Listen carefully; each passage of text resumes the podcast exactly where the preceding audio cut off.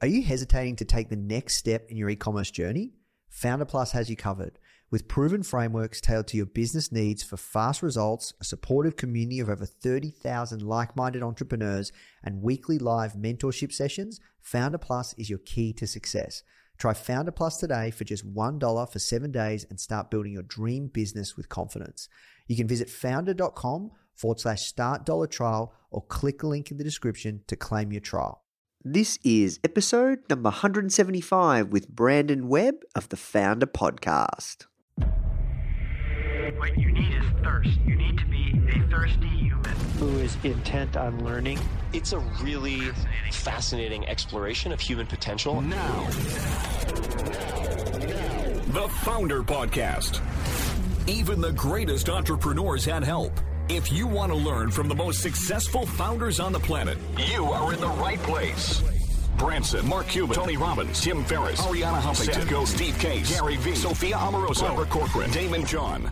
Learn from the greatest minds in business today with interviews hosted by Nathan Chan. This is not your average entrepreneur podcast. The Founder Podcast.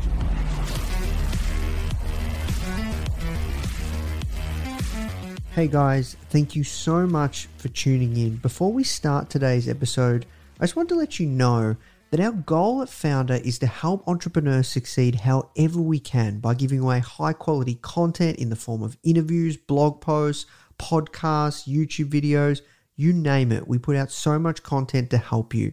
And another interesting project that we're working on right now is partnering with world class founders like Daymond John, Alexa Von Tobel, Greta Van Riel, and so many more to teach crucial skills like negotiation, finance, e commerce, and so much more. So, if you'd like to get access to these free trainings with founders like this, which is 100% free, just go to founder.com forward slash free. Okay, so now let's talk about today's episode. Hello, and welcome to another episode of the Founder Podcast. My name is Nathan Chan, and I'm the CEO and host of the Founder Podcast, but also the CEO of Founder Magazine. Now, what's been happening in my world? Had a big weekend, to be honest. Um, don't really go out and have drinks that much, but during um, the spring racing season here in Melbourne, so in Melbourne, horse racing is a big thing, and um, we actually have like a public holiday and stuff uh, for the spring carnival for a special day called Melbourne Cup, and uh, yeah, that's kind of one of the only times I really go out and uh, have a few drinks and uh, party with the with my friends and stuff, and yeah, lost my voice a little bit. So if it, my voice sounds a bit croaky, I truly apologize. But you all have to have, you know, a party let loose every now and then, true to uh, Richard Branson's style. And uh, actually, on that, guys, we've actually just printed our first version of the magazine. Now, I don't know, some of you guys may or may not be aware, but we used to, you know, run a digital magazine. That's how it all started. And you know, we've been producing this magazine for the past few years only in digital format on the iTunes and the App Store and also in Google Play. And we get so many requests to print the magazine, so we've decided to print the Branson issue. So if you do want to check that out, you can go to founder.com forward slash free magazine. You can get a free printed copy. You just have to cover shipping and handling costs and I think you'll love it. If you love this podcast, I, know you're going to love the issue. It's really, really amazing. So much gold content around how to grow and scale your business. But let's not digress. Let's talk about today's guest. His name is Brandon Webb.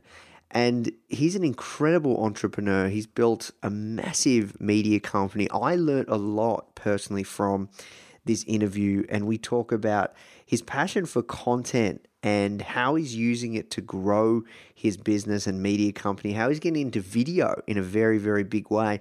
But most of all, you know, his discipline and strategy on what it takes to build and grow a successful business. Now, because he did build previous businesses that had failed, and then he used his lessons that he'd learnt uh, as somebody serving in the army to apply that to business. So it's really, really powerful. He also talks about focus a lot. That's something that I learnt actually when I was on my holiday, where, you know what, guys, it's one thing to do a new thing for your business or a new product line to generate more revenue. But just because you can do that doesn't mean you always should. All right. And uh, I learnt this from Brandon. So you're going to really love this episode. He's a very, very smart guy. You're in for an absolute treat. If you are enjoying these episodes, please do take the time to leave us a review on iTunes, Stitcher, Spotify, wherever you're listening. And also, please do tell your friends. All right, guys, that's it from me. Now let's jump into the show. The first question that I ask everyone that comes on is uh, How did you get your job? Well, I got my job by losing my first business. I I was a Navy SEAL for about 10 years and got out of the, the Navy in 2006. Started a training company and bought a piece of land. That was my concept, but I, I brought on partners, raised uh, just close to $4 million for this project in Southern California, and ended up losing everything. Um, you know, I just chose poorly um, on the partner side. And, and I think, you know, when you're choosing partners, it, it's a lot like getting into a long-term relationship. I, I see a lot, so many young entrepreneurs just jump in straight away to a partnership and realize that there's a lot of times no complementary skill sets and the chemistry is off and it's too late. You're already in bed with this person. And that was the case with my partners. It was not that they weren't extremely talented. It's just, you know, we had uh, misaligned skill sets and no chemistry, and it ultimately contributed to the failure of the business. Um, so, you know, I fast forward almost four years later, I had lost everything and was, you know, including, you know, my life savings. And I was sitting in San Diego at the time and asked my, uh, I was having a conversation with my lawyer and he said, look, you just got to walk away. It's like, it, there's a difference between failing at something and quitting. It's like, go build another business. And it just struck me you know, because I up to that point had had a lot of success in my life and in the military as a, as a SEAL, passing you know, one of the toughest selection courses. And, um, but it was an extremely humbling experience for me. So I pulled up my socks and yeah, I took a, d- a day job with a big defense company in San Diego, rebuilt my life savings, and I started getting into writing. That got me into blogging, and I saw an opportunity at the end of 2011 to launch a, a special ops focused website, which ended up becoming a news site called SOFREP.com. It just morphed into a foreign policy, domestic security, military news site because the guys that I recruited from the special ops community, including even a few SAS guys from Australia, they wanted to write about current events and foreign policy because they were unhappy with the way that the press were reporting things and not getting it right. Uh, so we launched we launched that website, you know, and five years later, you know, we have three other websites from military aviation to to kind of a camping outdoor gear review site. Uh, we have a another site that covers special ops. Uh, we have a TV channel that's a, a subscription video on demand channel. So we do what the big cable networks do with their military documentaries and content on TV. We do that on our our uh, pay for view app. We have a few podcasts, and well, about a year and a half ago, we decided to just looking at the what the market was was doing and, and kind of reading the world, which I think is an important skill as an entrepreneur to really pay attention to your your environment. We saw the the digital ad advertising industry really getting disrupted by Google and Facebook, and so we decided to to launch an e-commerce product uh, called the Crate Club after a military ammo crate, basically monetize our own audience who was who were already coming to us uh, asking us for gear and equipment advice. So we launched a, a, subscription box called the Crate Club about a year and a half ago, and it's quickly grew into an eight-figure bit business for us that's a very long answer and how I got my job. yeah. Awesome. Yeah, this is really fascinating. So um you've you, you're just about to launch a book. Um, has that gone out yet? Total Focus? It has. It it came out uh, last week. Yeah, in fact, I just they LinkedIn just excerpt it, a portion of I have a chapter in the book called Embrace Embrace the Suck, and it's all about a little bit about the story I just told you, but really, you know, I think people get, you know, they get down and depressed and in a bad place when when stuff happens instead of you know looking at adversity is okay what can i learn from this and how, how can i pivot and leverage it to my advantage and once you develop that habit it's powerful Hmm, interesting. So, can you tell us the main uh, premise of the book? Is it about focus? Sure. it is about focus. Um, so, you know, in in the book, I really relate my own personal journey and stories, as well as I feature some of my my friends who are who are entrepreneurs, uh, like Kamal Ravikant, who runs a, a tech venture capital fund his brother started AngelList, uh, Naval. Um, but I, you know, the, the focus comes from my own experience of losing my first business, you know, taking a day job, but but having all these other opportunities pop up, and I was chasing. I had invested in a protective textiles business, and I sat on the board of that. Um, I was looking at doing a national shooting like indoor shooting range franchise, like building one up. I was just chasing all these things all over the place, and I I ended up meeting um, an entrepreneur named Todd Dackerman who had a, a Porsche dismantler business in Los Angeles. He would Todd would buy wrecked Porsches off the insurance companies for thousands of dollars and part them out for you know, hundreds of thousands. It's a brilliant business. And Todd had I had uh, also was giving shooting lessons on the side, charging uh, a lot of money. And Todd had hired me, and we were at lunch one day, and he said, "You know what? I see a lot of myself in you, and you're chasing all this stuff." And what I what he passed on to me was his experience, you know, chasing nine, ten plus opportunities.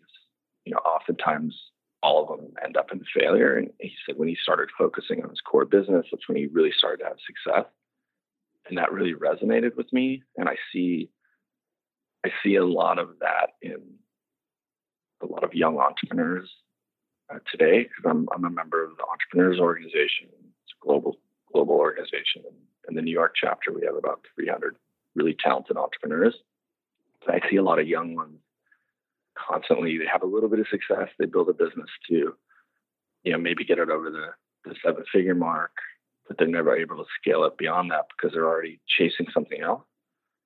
And so that was really what anchored the book was focus and learning how to say no to opportunities. Uh, I was talking to my, my friend James Altucher about his book, The Power of No, uh, you know, a few weeks back and, and just how, how you have to say no to opportunities sometime. And then in the book, I also talk about the importance of, of really having you know short mid and long term goals when you really have focused concrete goals and a plan in place it, it's easy to see and assess opportunities that come along that either are aligned with your plan or are misaligned and if they're misaligned it's just an easy decline and i and i think that's you know for younger entrepreneurs and founders it's it's it's a big thing to focus. So, you know, that that's kind of a what anchored the book. You know, there's a lot of other principles I, I share on lessons I've learned in, you know, as a founder uh, who lost the business and built it up another business from scratch, and also uh, applying a lot of lessons I learned running the SEAL sniper program and implementing a lot of positive psychology and teaching methods and self-talk, you know, visualization. The self-talk I get into in the book is, I think, really important for people because we all walk around, you know, with our this internal conversation, and so teaching people how to talk better to themselves uh, is, is also uh, extremely important. But it's my first foray into this kind of genre, but I'm I'm pretty happy with the way the book turned out. Mm, that's awesome. Um, so look, I took a ton of notes here, man. Um, one thing that strikes me around focus is I agree. Um, I've been lucky enough to. I'm in EO too. I'm I'm in the Melbourne chapter, um, and Nice. yeah, I I I agree with you around focus. I uh, it is it is it is so exciting though to start another business and do all these other things. Um, so what I'm really curious around with, with the focus piece is is how do you truly know when to gauge to say yes or no to things? Um, like you reeled off under your media company quite a few different products underneath that umbrella you're not 100% focused like so how, how, did you gauge whether to do those or not that's what i'm really curious because it sounds like you got a lot going on with that man Yeah, well, it's it's running a media business. It's you know we're we're in the content business, so you know, as we grow in revenue, you can add capacity, right? Like you have a guy like Elon Musk has much more. He can buy capacity, and so I think as you're growing, you know, your your business, you can increase your capacity to act and try different things. But I've, you know, as far as like digital media goes, I've been offered you know, especially in like the products range, like defense companies will come to me and say, "Oh, we want you to, you know, be on the board of this company. We want you to help us make and innovate product." Well, that's not aligned with my with what I'm doing in media. If it was a, you know, hey, let's um, start. For instance, I got approached by a big financial newsletter business. These guys make, you know, the parent company is a billion dollar business, but they sell financial newsletter products and and they were trying to reach a veteran audience. And so um, that was more aligned with what i'm doing with the media space. And so i i explored that. I didn't end up doing anything with with the company. But because it was aligned with content creation and that's really what's core to our media business is creating content whether it's video or or you know an article on a website that was why I explored it. But so for me, it, as long as I'm in that general lane of expertise and that's my that my business is anchored in, then I'm then I'm okay with it. The e-commerce product too is directly related to the audience that we built on our platforms. You know, it's it's a high income earning male audience, and it was just another way to provide value back to our audience and and really what I think today is a shift in modern media. We had a big media, publicly traded media company come and reach out to us a few months back, and they were saying, "Look, you know, we uh, we own a bunch of traditional newspapers in the U.S. and some other traditional media, and we we don't know how to monetize our own audience, and you know, we have developed a you know a team in house that knows how to basically monetize their own audience through organic and paid acquisition on social media. And that paid acquisition on social it's amazing how it's the right word i'm looking for how scarce that skill set is. There's i've sat down with a billion dollar retail company in the us like incredible business they they will for sure survive retail because they have a like experience based retail outlet um, and they didn't know how to do paid acquisition. And I just was like shaking my head, like, man, if I could access your email list and your audience on Facebook, I could turn that into half a billion dollars and pretty quickly. But anyway, back to the the focus thing is, I think if you have a plan, and I, I think of it as a swim lane because I'm a swimmer. If opportunities come and they're aligned with your plan and they're in your swim lane, then you can you can explore those opportunities. But if until you have that plan, it's hard to make those assessments. But once you have it in place, clearly to me it shows up very quickly if this is something that is aligned with what I'm doing and is is going to be complementary or is it going to be disruptive? And I think that's a key differentiator as well. Hmm. Interesting, yeah. Because the reason, um, one of the reasons I asked this question is, is I see a lot of similarities with what you're doing, uh, with with your digital media company, um, with, with what we're doing with Founder, and you know we're you know we're getting into e-commerce, and we're doing not just you know not just magazines, but all sorts of bits and pieces, and and we're just pretty much just listening to what our audience is telling us and, and just going into many different verticals, whether it is video, whether it is premium courses, whether it is physical products, or all sorts of things.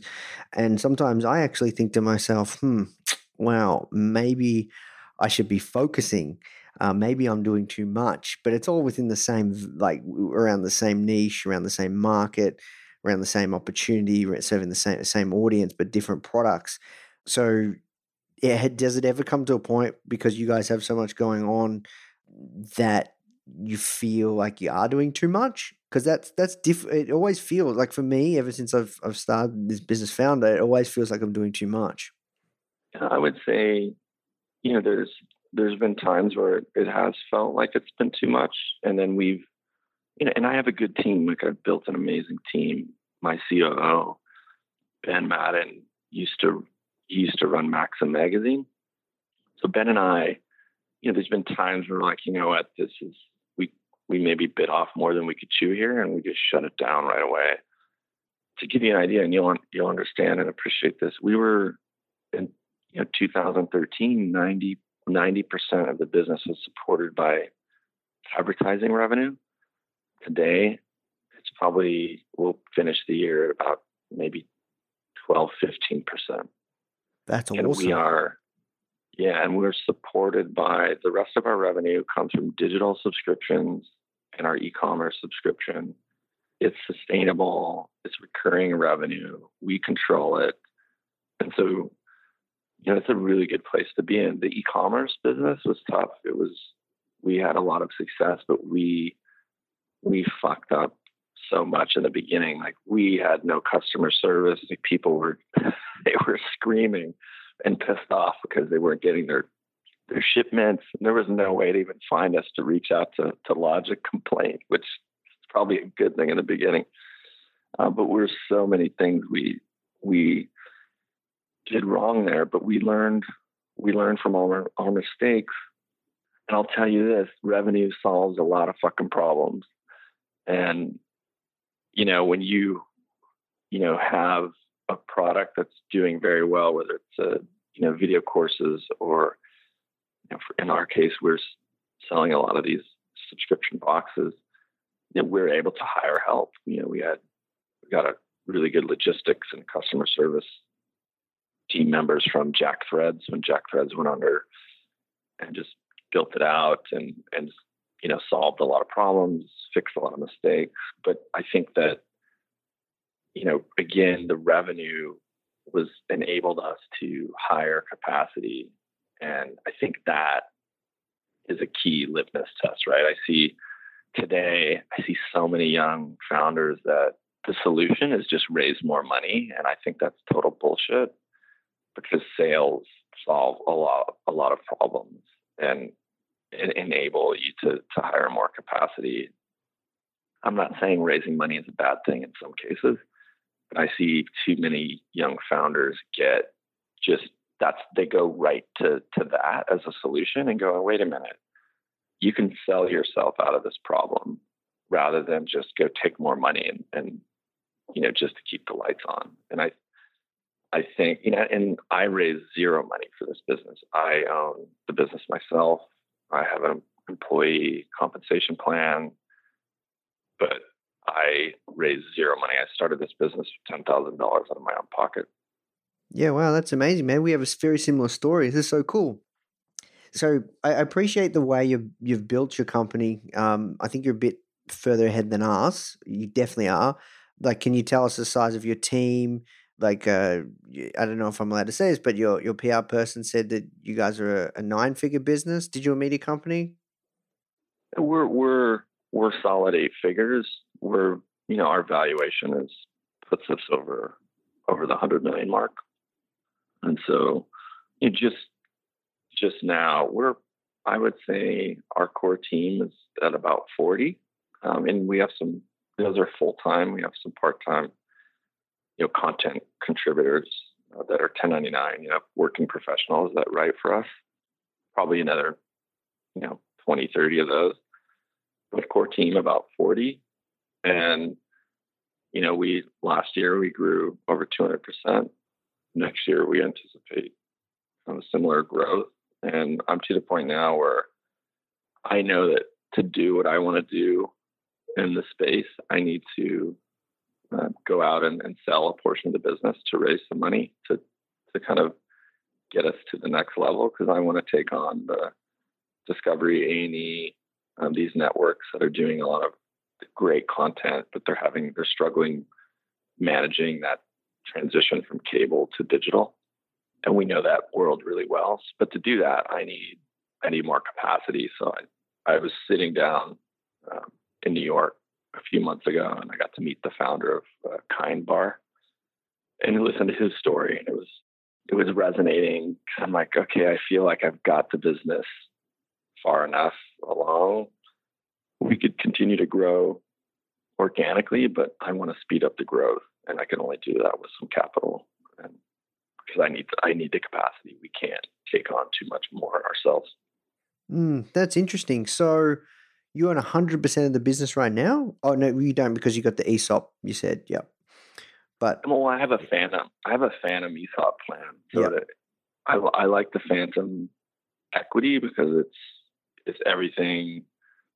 You know, it's it just does everything a stock option plan does, but it allows the founder to maintain complete control, and that's um, you know, and, and that's probably a result of me losing my first business and and mm, having a, a bunch of you know decisions that I want to make, but couldn't because of partners and failed partnerships, lawsuits, whatever. It just it enables me to kind of run the business how I see fit, and you know I, it hasn't happened to me yet, but even a, a stock option holder can can complicate a transaction, whether it's a money raise or or a liquidation through a sale of a business. They can just I mean, in America, it's, it's especially bad because we're, you know, America's so litigious.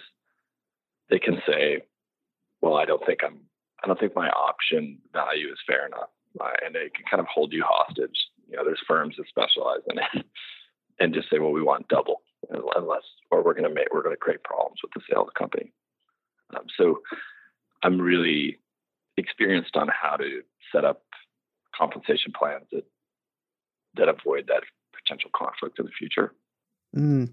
So I'm really curious, man, with the scale that you want to grow, like how much would you be looking to raise? Sounds like in the tens of millions. Yeah, we're looking at raising probably close to 40 million. Part of that 40 million will be, you know, I'm going to take some some cash off the Chips table. off the table, yep. Yeah, and it's something I talk about in my book Total Focus is knowing your number. I see so many people, even entrepreneurs, that they don't realize how much they need to have, how much capital they need to have invested to produce the kind of lifestyle that they want. I did this experiment when I was uh, going through a, a business school, and they made us write down our ideal living arrangements and like what an ideal year looked like living not not in you know a mega yacht lifestyle but you know do you want to own two homes? You want to take so many vacations? You want to eat out so many times?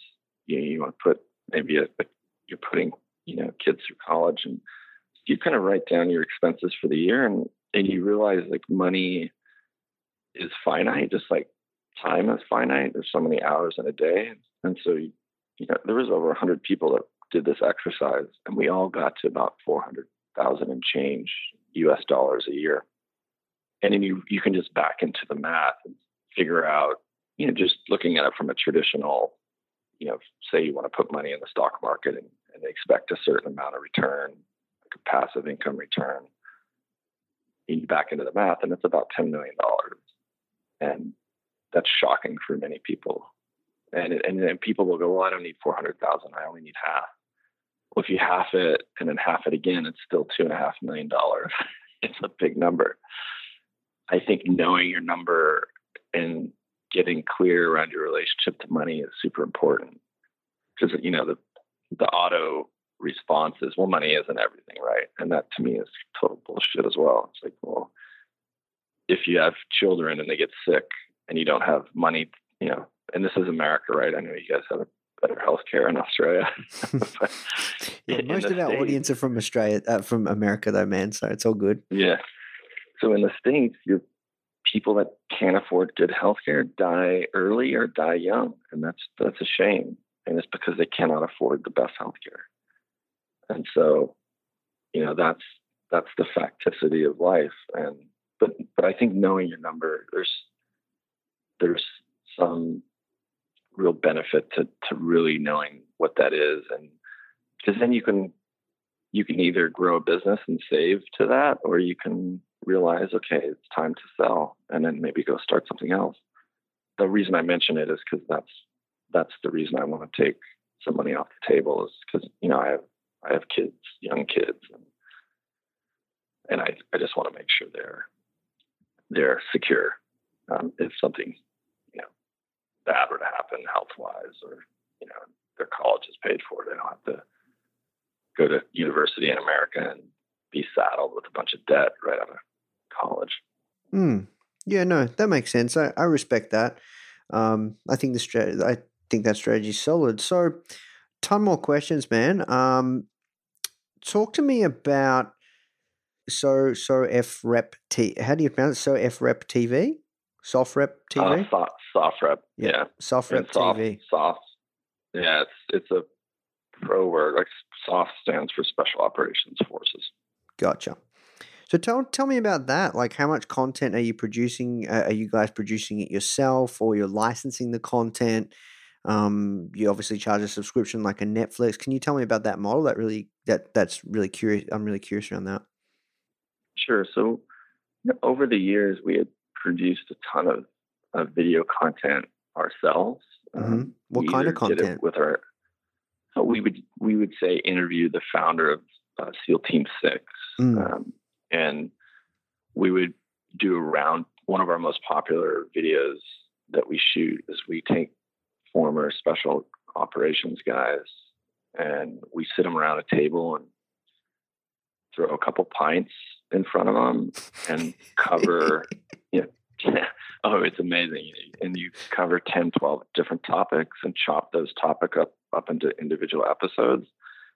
And, you know and you get a couple pints in these guys and they start opening up and talking about crazy funny stories from maybe training or combat and you, you get them to to show a lot of vulnerability as well and so that was a you know we we call that show inside the team room the team room is kind of the locker room of the, the military and and so we had created like over five years all this video content and we'd put it on a this site or that site and it would get linked to and syndicated So you know, free. outside of our network.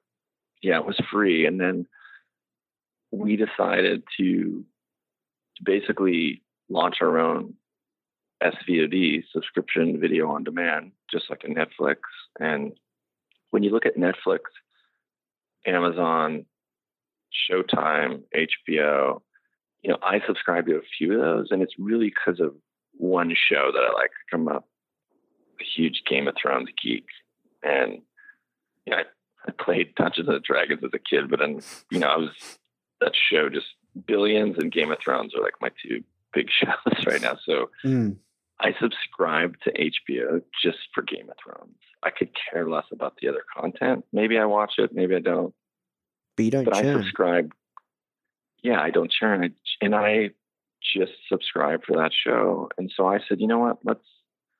We have a lot of content in the video space. Let's aggregate it all, put it behind a paywall, and then let's. What one show can we do that our audience will resonate with? That will be that tent pole kind of show, like a Game of Thrones, like Game of Thrones is for HBO, like Billions is for Showtime. Um, and so we launched a show called Inside the Team, or not Inside the Team Room, it's called Training Cell. And Training Cell follows former special ops guys around the country as if they were training for overseas missions. And so they they'll go to uh, a Dirt Fish, which is a rally racing school in the U.S. on the East Coast.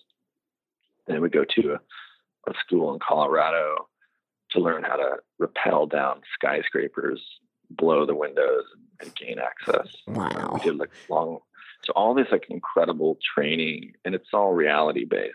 But you know, we knew it was going to resonate with our audience. So that we we hired an outside production company, but we have a, a director, a guy named Drew Wallace that used to work for Oakley, but came from the the military community. So he runs that whole program for us, and and it lets us kind of build a base of subscribers. Now we're able to because we've done it. We've done this show now for. Uh, we launched it back in December, but we've already got next year paid for from an advertising standpoint. But we had to invest in it up front, out of pocket, and now, you know, it's paying off for us through the we're growing our our digital subscribers. People are the show is resonating with with a lot of people in the in the kind of tactical industry, you know, that, that want to advertise and be a part of next next season. And and so now we're like, okay, this is this show is sustainable. Now what additional content can we do? And so we're we're actually looking to uh, produce another show ourselves, but also we're open to just like any network is taking concepts and ideas from other production companies that want to sell us. You know, that they want to come to us with a show and say, "Hey, we can do this for you. It's going to cost you this much." So we are turning into our own network, but but all digital. And we have had some people license our content. Not, we haven't had no really big deals on licensing yet. We we did an amazing film called uh, Big Mountain Heroes, where I took four special ops guys that could ski and snowboard really well, and we took them to the uh, French and Swiss Alps last year, and we sh- shot this amazing footage, ski snowboard footage. But we also did these really in-depth interviews with the guys about how they use the outdoors and the mountains as therapy and this conversation in America about the our veterans department and how they like to treat veterans as as victims and they just throw a lot of pain prescription pain pills and so our thing was let's show the veteran community a, a better way like how to how to choose thrills before pills and so we did this amazing documentary and an outside tv saw our trailer we did a small Kickstarter campaign as well. So we're talking to them about potentially having them as a distribution partner. But so just now, I think we're we're getting people to start taking notice to what we're doing, uh, which is pretty pretty exciting. But there's power, and as you know, it's like when you own really engaging content and mon- you can monetize it yourself.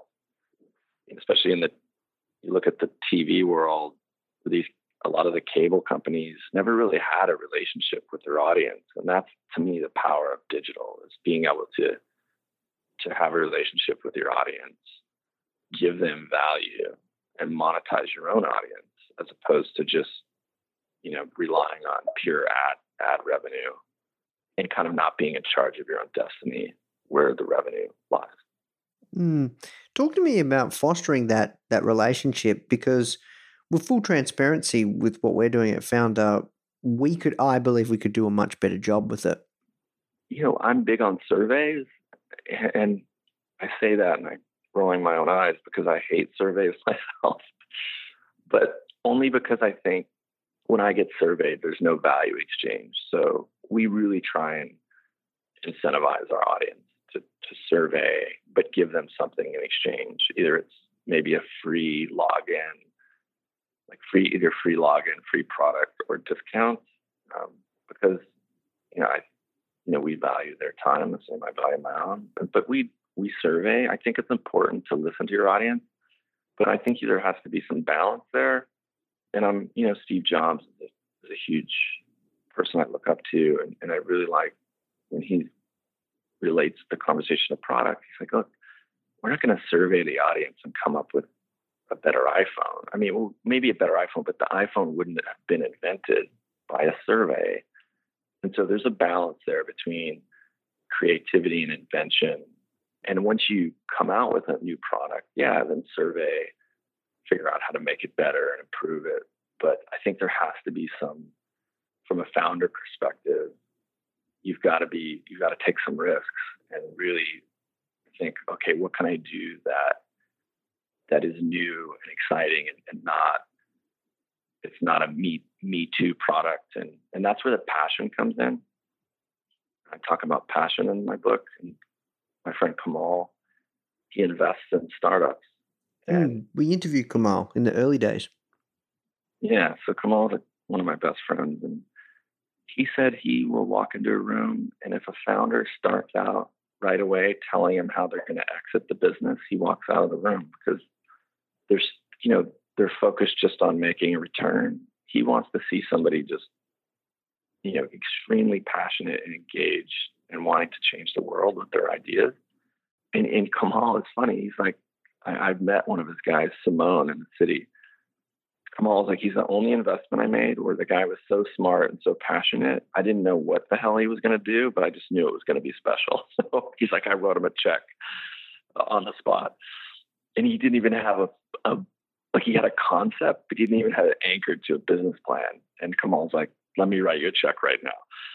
So um, I think that's, you know, so passion is important to any type of initiatives. We're, we're launching a new box, a subscription box for anti-aging because it's something I'm, I'm passionate about, and we have our fulfillment mechanism set up, and we know how to we know how to create a sales funnel of you know do paid acquisition on social, and when we look, we did a market study, and there was a couple products that we thought we could enter into on the the e-commerce side.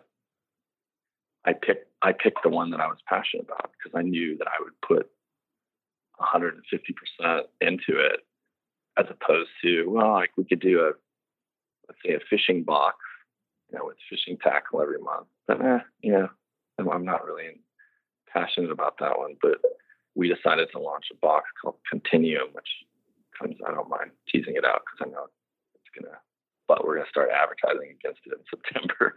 It's a continuum. It's life optimized so it, it's a it's content around anti-aging but it's and curation right? Like there's so many different products out there. You, people don't know what to use you know whether it's a a nutraceutical or you know skincare cream. You know where is it made?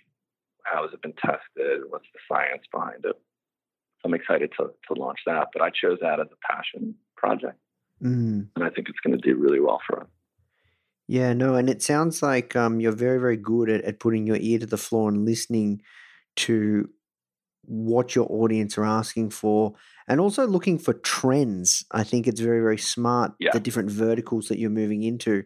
Um, like the way that you build your media company is, is very, very similar to what we're doing. I, I believe that the traditional ad uh, model or selling banners is is broken. You need to have a, a multifaceted platform which goes through physical, digital products, private, you know, private paywall based content, and then you can do the ad stuff as well. Then you have to have a strong, you know, a strong side of recurring revenue uh, to Yeah. to minimize risk. So no, I think it's really really smart, and like even using tools like Kickstarter, like we used we used Kickstarter as well to to crowdfund a book. So I think that's very, very smart because that's a great way to involve your community. And I, I love what you're doing with the video stuff. We haven't done much with video yet, but I, I'm really, really excited to get into that too. Um, my my question around video is is I have concerns around cost, man. I think it could get really expensive really fast, yeah especially if you want to do Yeah. it at the level of what you're doing. I'll send you um, I'll send you a link to our to that documentary we did. Mm. And We'll we- put in the show notes. yeah, we produced that entire project. Now granted we we did a Kickstarter campaign against it and but we put it out, out of pocket upfront cost. We paid for it all. That documentary is probably going to come in between 25 and 30 minutes, like raw, raw content, like edited, polished content. And we produced that entire documentary travel, ski passes, hiring a helicopter, all the you know pre and post production. We'll be in it for probably twenty five thousand dollars. Wow. And and so you can produce really you know good content for not so much money. And, and the other lesson I learned, and we this is a polished film, but I also learned that when we're doing we do a lot of video advertising on, on Facebook and we spend six figures a month on Facebook ads. We found that a polished video, you know, that takes us maybe two weeks to shoot and do the post production and get it out there.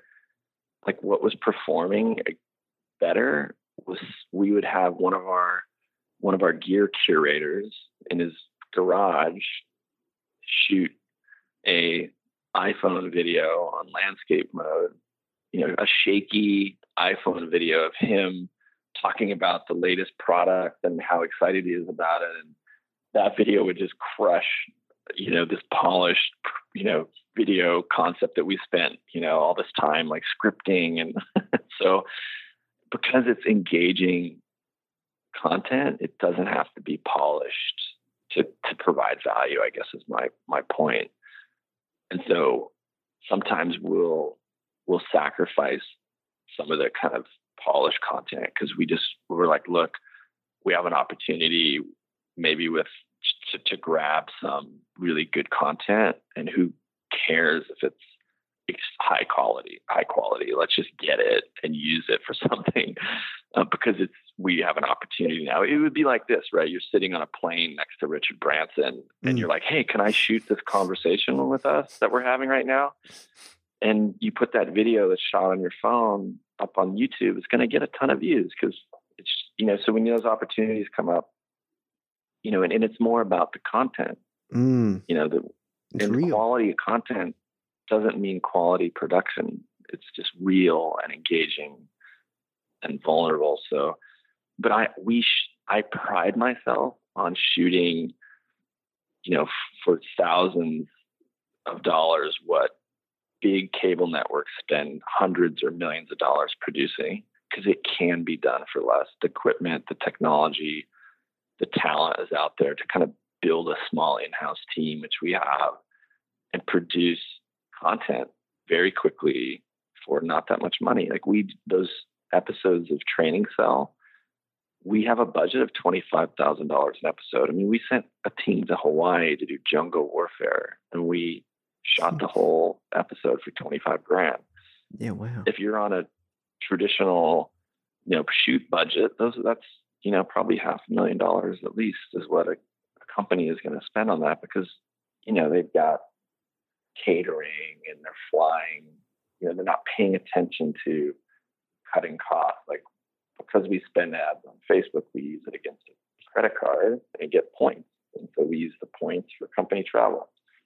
And so, and I've I built a culture around, you know, always paying attention to saving. You know how how you can save the company money because it makes the company healthier, and we're able to do fun things like have a big annual holiday party, have a strategy meeting where I can hire in speakers. And if you save a hundred dollars, you know, a thousand dollars here, a hundred dollars there, and you add it up, you know, hundreds of times throughout the year, it's a massive savings. And so building that culture of doing things for less, paying attention to to not spending in excess, which I see so many big companies do, right? That they're just throwing money away. Mm. yeah, it's crazy. Yeah. You know, yeah. And so I, yeah, I, I'm really proud of what the guys on our, our internal media production team have been able to do and to really keep the cost down. Cause it, when you, you, it can be done for a lot less, I guess is my point. Mm. Yeah, no, I love that, man. Um, few last questions before we work towards wrapping up. Just around the content piece. Um, sounds like you're much like me in the sense that uh, you can just get lost in in just the art and the craft of the content, and and you want to do something that's so cool. How do you how do you put stop stop gaps in place to make sure that you actually get a return or or, or don't waste money? Because I, I find personally that we can do some crazy stuff with content and just like yeah it, it, it's awesome for the craft but it's not going to do much that that can be kind of measured? I'm really curious because because it sounds like you are like you are reasonably frugal around stuff. So yeah, yeah, I would say you know I allow myself one passion project a year, and that that documentary called Big Mountain Heroes that I explained earlier, that was definitely a passion project. I, you know, it's for me, it's important to get that content out there, and message. And so I really didn't care if we made money off that or not. I'm like, look, this is important to me. It's something that, you know, I love to ski. This is the messaging is there, you know, and it, and it was a learning experience too, because it was the first documentary we made. But I didn't, you know, we could fortunately, we're in a position cash flow wise to make that investment. Um, but most, I would say, most content investments we make, we make sure it passes the make money test. we say we know we know we're going to be able to to put ads against this on Facebook to drive more subscribers. Uh, we know the content's going to be shared. It's going to be really good and, and provide value to our existing subscribers. Or it's you know we're sometimes we we're willing to gamble on because we do a lot of video ads. And right now, I, you know, I challenge my own team, and we we hired a few outside production folks to come up with a really, you know, funny viral campaign for our our gearbox, uh, the Crate Club. And I said, just get go crazy with it, you know. But I but I do everything I do.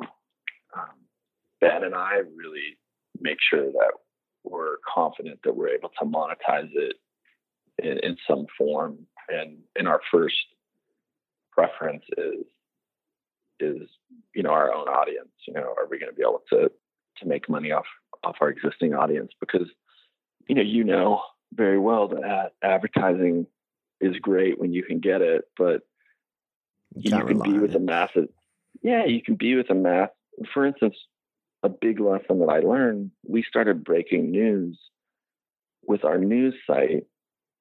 You know, first couple years we're in, we landed this massive sponsor called it was a military credit union, USAA, massive in, the US. We had a seven figure ad campaign, video display, and we broke the story of we've been sitting on a piece around this Navy SEAL that was was out of the military but going to come out publicly with um, you know Chris was now Kristin Beck, uh, so it was the first really openly transgender SEAL, and so we broke that story and and we helped CNN do a documentary on it, but the story broke and that advertiser I don't know if it was the internal team or the agency, but they pulled all their ads for a week they got scared, stopped everything. Wow. And it scared the hell out of me because at the time we were, you know, relatively small business. And I was like, wow, this is, this is crazy. And we were kind of getting that the agency was saying, well, you know, it's because of this content, it's too edgy. And this, I'm like, this is news. But it's, you know, it's a very conservative credit union from a management perspective. And I said, you know what, this is I don't want this to happen to us again. And so we that really nudged us into the paid subscription model to not let advertisers put pressure on us to do certain kinds of content. It also taught me the volatility of and fick, how fickle that world can be, right? Unless you have a really strong relationship with the brand directly, you could have some you know some person at a digital agency and, and a lot of the agencies the digital teams are young and inexperienced because the, the senior executives at the advertising agencies are print and television that's where, where they come from and they don't understand you know what a CAC to LTV ratio is or click through mm. rate so and so you know it was I just got away I'm like I look I love advertising revenue it's gravy but I'm not going to be, you know, our media company was not going to be folk relying on ad revenue. It's just too fickle. Mm, I think that's smart. Just switching gears, uh, just talking um, about total focus and, and something you mentioned that I have notes for as well, which I think I think would be valuable to our audience is As you talked about short to mid to long term goals, how far out in advance do you do you plan your long terms? And can you walk us through what a typical, you know, year looks like? Are you going kind of the scaling up with the uh, painted picture? Like, I'm just really curious. Like, with your goal setting, let's say it's January 2018. What, how are you going to plan it? So every November, I go away for you know three four days, and I plan out my year, and I set specific and actionable goals. So I set very specific goals under three categories: what I want to accomplish with business, my personal kind of self development, and then family. And I'll, you know, I'll I'll put visit grandparents. Right, my grandparents on my father's side are from Canada, so they're in their 90s. And I, last year it was important that I get out there and see them, so I, I put visit grandparents, buy tickets by February 1st, and so that produces like a very clear, you know, actionable goal. And so I have these, you know, business, personal, family, and I write everything underneath there that I want to accomplish and then I put something specific that can be measurable, like it's an actionable item. Like this year, I had on my list on personal. I'm a pilot. I love to fly planes. It's a passion of mine. I wanted to either get my multi-engine rating or my float plane rating, and and so I put you know multi-engine float plane um, book training by this date. Um, and so when that date rolled around, I'm like, oh shit.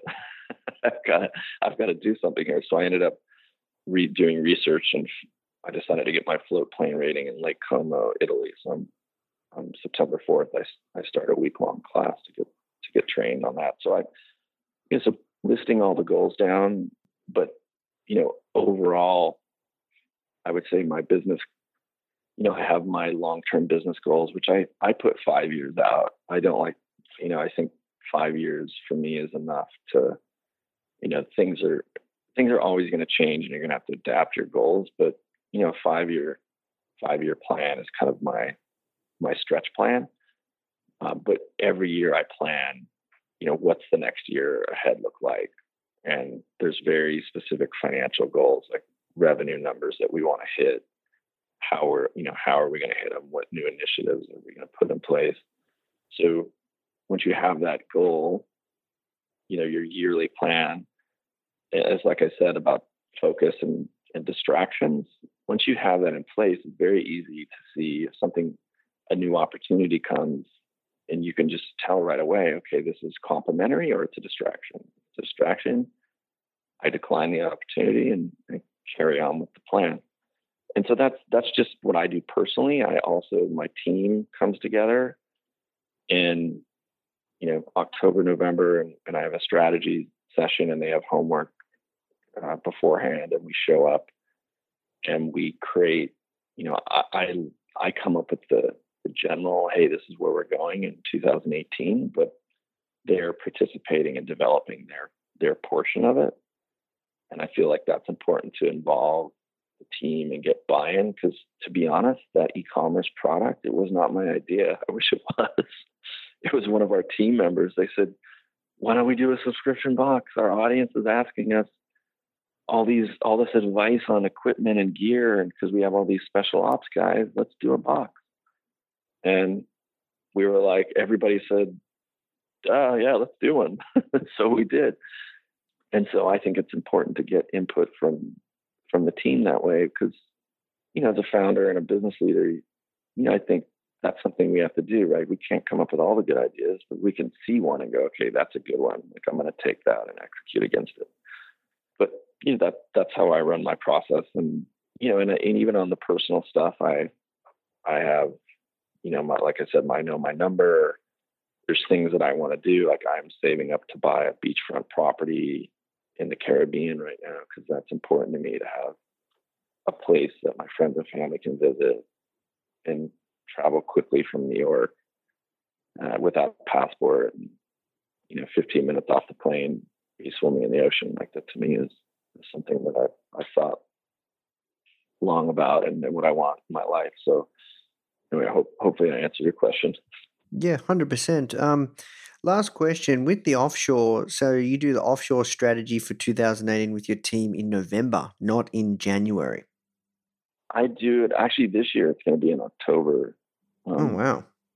I want to be. It's just kind of the way our business cycles too. Like January is a pretty slow. The holidays for us with the with the the sales that we get on social media. It's so it's so hectic that this year we decided to push it before the main holiday period, so we we could just be ready to rock.